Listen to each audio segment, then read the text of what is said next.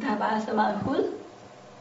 Det er nu seks uger siden, at jeg kom til skade med mit knæ, og fem, fem uger siden, jeg blev opereret. Da jeg kom til skade, der var jeg på det, rigtig, altså det, det stærkeste niveau, jeg nok har været.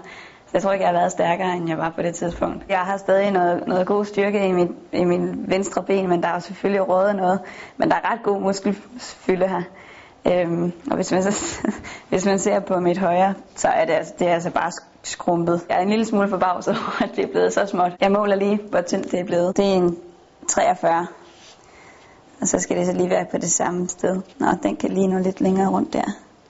Den sniger sig op på 39, så der er røget 4 cm kød. Det er bare blevet til sådan noget dej, også fordi når, når der er væske inde i knæet, så er det, det er svært at, altså nerverne, de, de skal også sådan vågne igen. Altså, de har jo også sådan bare været lidt i dvale. Når jeg prøver at spænde, så sker der bare ikke særlig meget. Jeg spænder bare alt, hvad jeg kan her. Og der, der er en lille bule, men der, der er ikke noget modstand. Altså, det er, virke, altså, det er virkelig et fæsen ben. Men øh, det er stærkt indeni.